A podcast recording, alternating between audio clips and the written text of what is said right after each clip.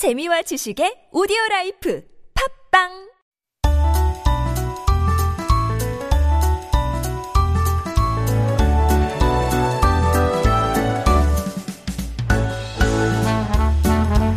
As global fans of Hallyu crave a deeper understanding of the culture and the people behind the wave, learning the Korean language has also become more hip than ever before.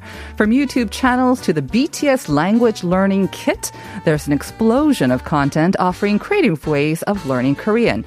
And now you can add to that mix a new board game that's getting ready to be launched called the Yangmal game or Yangmal Changnan in Korean. So joining us this morning is the creator of this fun game, Ryan Culp. He's here to tell us about the game and we'll also get to hear the story behind his journey that led him here to Korea to pursue his game of becoming a K-pop musician. Good morning and welcome to the show, Ryan. Thank you for having me. Good morning. It's a pleasure to have you. So, um, apparently, you're not a stranger to TBS EFM, though. You've appeared on a different show, Uncoded. We're very familiar with that. That's right. I've had a few few um, fun experiences over there talking about indie musicians that didn't get enough uh, attention that Uh-huh. they deserve from the early 2000s and working with Encode through why I like those songs. And so I've I've really grown uh, some affection for this building and my commute over here. Yeah. So, it seems like you have a big interest and big knowledge or experience in music as well. Um, but how does, okay, well, I guess we'll get into the game part later on. So, tell us about your musician sort of uh, career then. Sure. So I grew up like every kid, you know, listening to NSYNC and Backstreet Boys, every 90s kid anyway, uh, dancing around in my room. I don't know a lot of guys who would admit to that freely as you did. It takes right it's now. next level. kidding. It's next level confidence. um, you know, yeah, we listened to this Britney Spears? the BTS of the '90s, Yes, essentially in Right. America, and around the age of 10 or 11, I thought maybe I like music more than I'm supposed to, and I need to kind of express it and make it. Mm-hmm. And I started playing violin and some other instruments, and then fast forward through my teenage years, I played in bands. Uh, I performed at least 300 times over those next seven, Wow. eight years, and realized like I, I want to be a musician. Uh, but then I never made any money. So, so you know, 먹고 살려고. I went to college and got a job and kind of put it on the back burner, the music thing. But throughout my 20s, just to keep, I guess, to stay sharp, I continued writing, recording, performing a little bit, but just as a hobby. Um, So you were making music, you were performing music with musical instruments, you were actually singing as well. You were doing the right. whole thing. That's right. Wow. It wasn't very good, and it, it's still not very good, you know. But uh, you know, I've I've observed myself and others, just the human spirit, you know, in general, we iteratively improve as Of long as we keep Right. pursuing something. 10,000 so hours, right? You're supposed to get better. exactly. Yeah. Mm-hmm. I think I'm at like I don't know what number now, but I'm below ten. I'm above 0 Mm-hmm. and I'm just working towards you know having the stuff I make sound as good as it should in my head. Right. What did you study in college, if you don't mind my asking? My major was marketing. Oh, and uh, and then I got into marketing at tech startups for the next Mm-hmm. few years after school, and then I transitioned from marketing into um, app development. well, that must have bought you some money, no? Made a little money in that? Yeah, I got well. I, let's just say I got really lucky in tech startups. Um, well, I, I started companies, I failed at companies, I sold companies, and then last year kind of put that aside and mm-hmm. moved to Korea to just pursue music and That was my next question. And I mean, you seem to be having a very lucrative career in the US with marketing. I mean, obviously, music was always in the back burner, but why Korea? And how did you get introduced or into K pop? It started last spring. I kind of decided I needed to get out of tech. it wasn't good for my mental health, and mm. I was also kind of bored. It felt like I was doing the same thing every day. It's like, yeah, you have a bug and then you fix it. Yeah. It wants a feature and you send a newsletter, and that was kind of like it. Like the the chase was done. You know, mm-hmm. I learned how to get customers. I learned how to make products, and I wanted a new challenge. And I thought, okay, fundamentally speaking, this new challenge should be very different than what I'm doing now. So right now I'm looking at computers. I want the new challenge to not be looking at computers. Right now I'm doing like marketing and trying to convince people. I want the new challenge to not involve convincing people of mm-hmm. anything. And so I decided in general on language learning. Like, Let's have that be the new challenge. And then the next step was, well, what, which language? Right. As an American who grew up in the South, uh, and even then lived in New York and California. Spanish makes the most sense, course. you know, logically speaking. But I never really enjoyed Spanish in school. I didn't. I wasn't very good at it. Uh, I really hated, you know, the, the quirks of it, like the feminine and masculine words. So I thought, you know, what's another language? And the only one on my mind was actually Korean.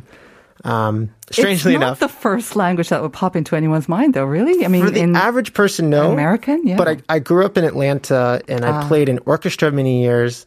And when you put all that together, significant Korean community. in I was around a lot Atlanta. of Korean people. Okay, got it. So, I mean, I think I knew like three words. I knew like 이상해, like in high school. 이상해, that's your yeah, that's what, I, and I knew like 이리삼, Uh-huh. and uh, so that was just like barely in the back of my mind. Like Mm-hmm. I've always had this sort of nascent interest or Mm-hmm. awareness of Korean, so I chose let's do Korean. And then when I started studying, before I came to Korea, I realized like, well, I'm a tech guy. I can work remotely. I don't need to be Right. in Budapest where I. Uh-huh. was at the time when I started studying. So I came to Korea and to immerse myself, which is a whole other story because Mm. Yeah. in Seoul you don't really need to speak Korean to Absolutely. What is it about Korean that appealed to you, though? I mean, because you were very specific in why you didn't want to pursue Spanish anymore. But Korean is very different language. I mean, we don't have the masculine, feminine, but we have the honorific, so that can be kind of a bothersome uh, extra thing for you. But what is it about it that appealed to you? Hmm. Well, I've I've always kind of uh, let's say unofficially been an observer, studier of music and genres and what makes some songs popular, why do they kind of catch on, just in my own opinions and observations. And over the last few years, we've all heard a lot of Korean music start to adopt English lyrics, even a couple words here and there in, mm-hmm. in the chorus. And so I thought maybe there's this way that I can kind of combine my skills and create something new. And so I've always found that to be true in, in entrepreneurship. You can have a mediocre skill A and mediocre skill B. It's at the intersection of those skills that you create something really interesting. Mm-hmm. So I thought, well, I've already done music in 100% English and it's not amazing, but maybe if I can combine it with a few other things, it becomes something really interesting. And so that was kind of the, the leap of faith, I guess I took. And now I'm writing music that's kind of doing that. So we've got like English and Korean lyrics. The English rhymes with the Korean word. Interesting. And I'm trying to kind of tell this story. I've made a fake persona, actually. Uh-huh. This is the first time I'm saying this. right? Yeah. Your, what's your puke's name? Uh, well, his name, he doesn't have a name yet. Okay. But he's like, he's sort of like a, a, a alternate reality version of me. Mm-hmm. So he's a foreigner that came to Korea. He's trying to adopt to this society, but still retain his own identity, right? Mm. And uh, so all the songs are kind of like from this person's From perspective. He's struggling, but he's also figuring it out. Um, and so that's yeah. I can't really say that there was a particular element of like the Korean language or the sounds, Mm. but uh, I wanted a big challenge. I learned last year we need to have really big goals. Mm-hmm. Right. Our goals should basically scare us, and if they don't scare us, then they're not good.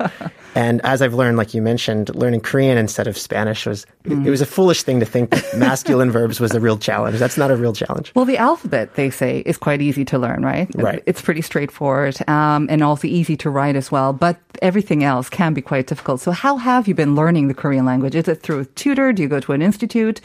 Um, I've been a learning girlfriend or boyfriend? They say sometimes that's the best way to learn a language too. kind of all of the above. I, I went to a language school for two weeks just Mm. to try it. But most of the other classmates I felt weren't taking it seriously. Mm. Um, and then I had several tutors. I still have a couple, and I have language partners that I meet with in person or online. Uh, but mostly it's just alone. So Mm. I, I do a lot of flashcards, and I use some really popular websites. Um, and nowadays I'm more focused on listening, so finding podcasts uh, and just talking to people. Mm. What has been the biggest challenge, I guess, in mastering or learning Korean? What's the most difficult aspect of it? this will sound silly and cliche. I suppose listening Yeah. and the speed. I've gotten to the point I know a lot of words. I can read just about anything uh, slowly.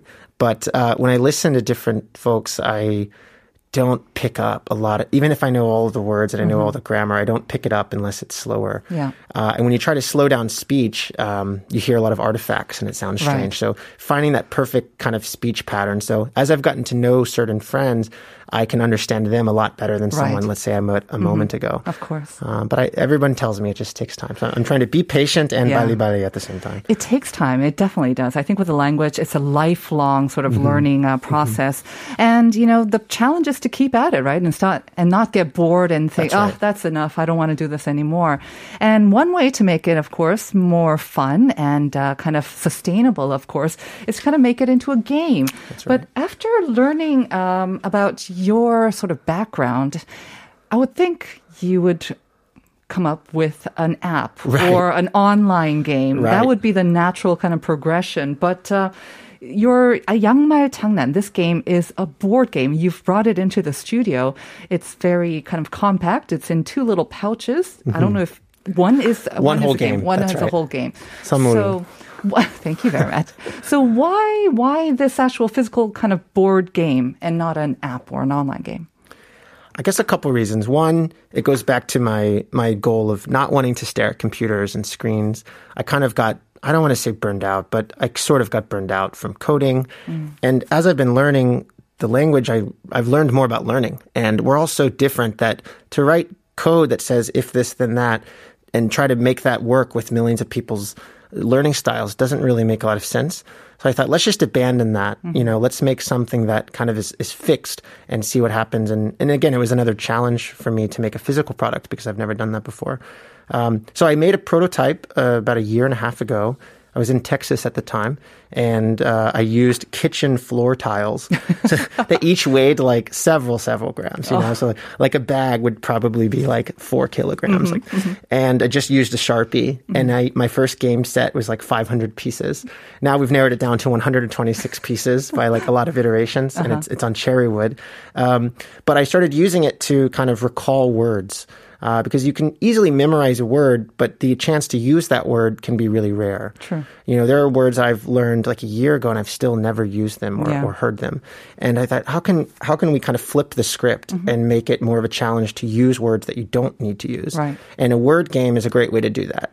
Um, Like Scrabble, right? Sure. If you play if you play Scrabble, there's always someone smarter than you. Yes. In the room, and they're like key. You know, the key QI is like Uh-huh. the go-to Scrabble word for like the Scrabble veteran. Mm. And I think there's an opportunity to do something like that in Korean. Um, so yeah, playing this uh, with friends, natives, or, or learners allows you to kind of recall uh, words, and it's kind of like a built-in flashcard, but your brain doesn't realize you're you're studying. All right. Could I ask you to maybe um, pull some out, Sure. some of the uh, the pieces out, and as we're doing so.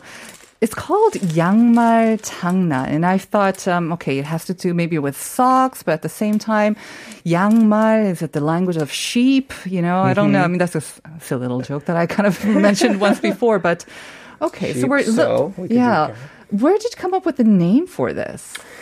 So I've ever since I started learning Korean, I've always been a fan of like the Ajigege yeah. and on the Yuhi Gege. Uh-huh. And you can even see here on the back says on the Yuhi in kind of the oh, Chinese yes. way. Uh-huh. And um, so when we were thinking of, of names, we thought, let's make it kind of a built in mm-hmm. um. And so, of course, um, changnan or changnan, mal changnan, that made sense. But of course, if you go on, on, on search online and you type in changnan, mal changnan, what, what, are you going to see? You're going to see and, yeah, yeah. billions Jokes of things. like that. let's what? make it like a, like a, not ijungimi, uh-huh. but like triple jungimi. I don't know how you mm-hmm. say that. And so we decided let's Yangmal, yes, like the sock Yangmal Changnan. Uh-huh. And originally, actually, the packaging is going to be a sock, right? I was thinking kind of something you could shove anywhere uh-huh. Uh-huh. because so many board games are very big and bulky, and just rectangular usually, yeah, yes. and not mobile. Uh-huh. We wanted this to be something you can maybe take to a friend's house, mm-hmm. and you can't take a big cardboard board game.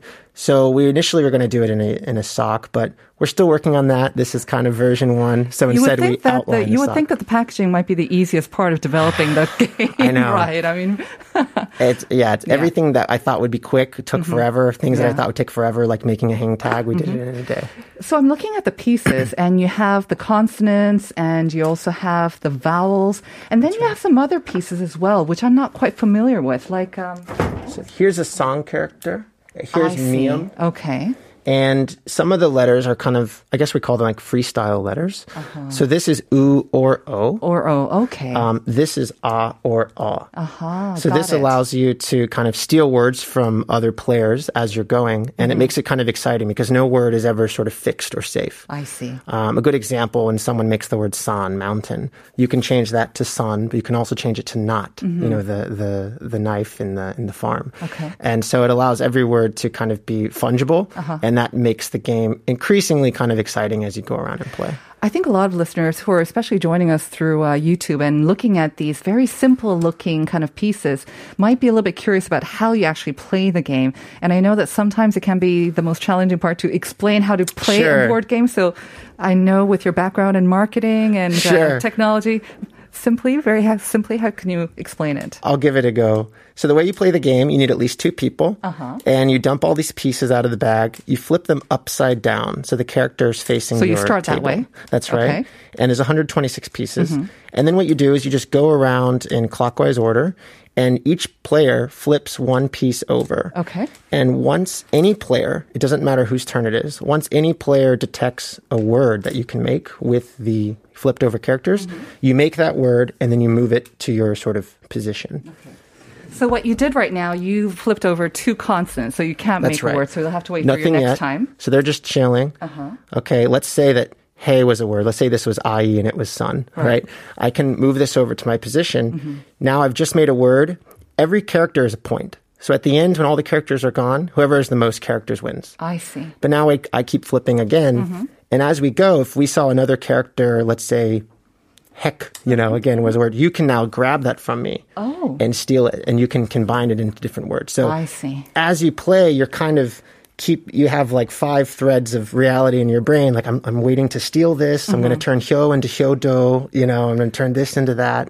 So it's not simply a matter of making up words and um, having a lot of vocabulary. And you have to also strategize. You have to be very That's kind right. of quick and uh, and be good at stealing stuff from your partners as Exactly. well. You want to make words that are very hard to permutate Mm-hmm. into other words so that they're kind of yours forever. Sounds like a lot of fun. Yeah, Yeah. it's very fun. It's uh, something that you can enjoy regardless of your language level, That's regardless of your age as well. And I think it's That's right. something that you can all, and it's so compact, which I really like as well. Very compact. You decided to crowdfund this. That's right. Interesting. Is this from your tech background? And how did that go? I'd say so. So we, you know, sometimes people crowdfund because if they don't get some sort of funding, let's say you want to make a, a, a you know, digital electronic device, Yeah. you need some minimum critical mass of resources to get that manufactured Right. wherever you're going to go.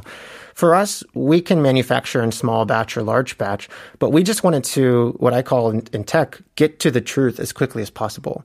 And the truth is, people care or they don't. Mm-hmm. The truth is, you made something that's interesting or not. And and, and this is something I learned from. way.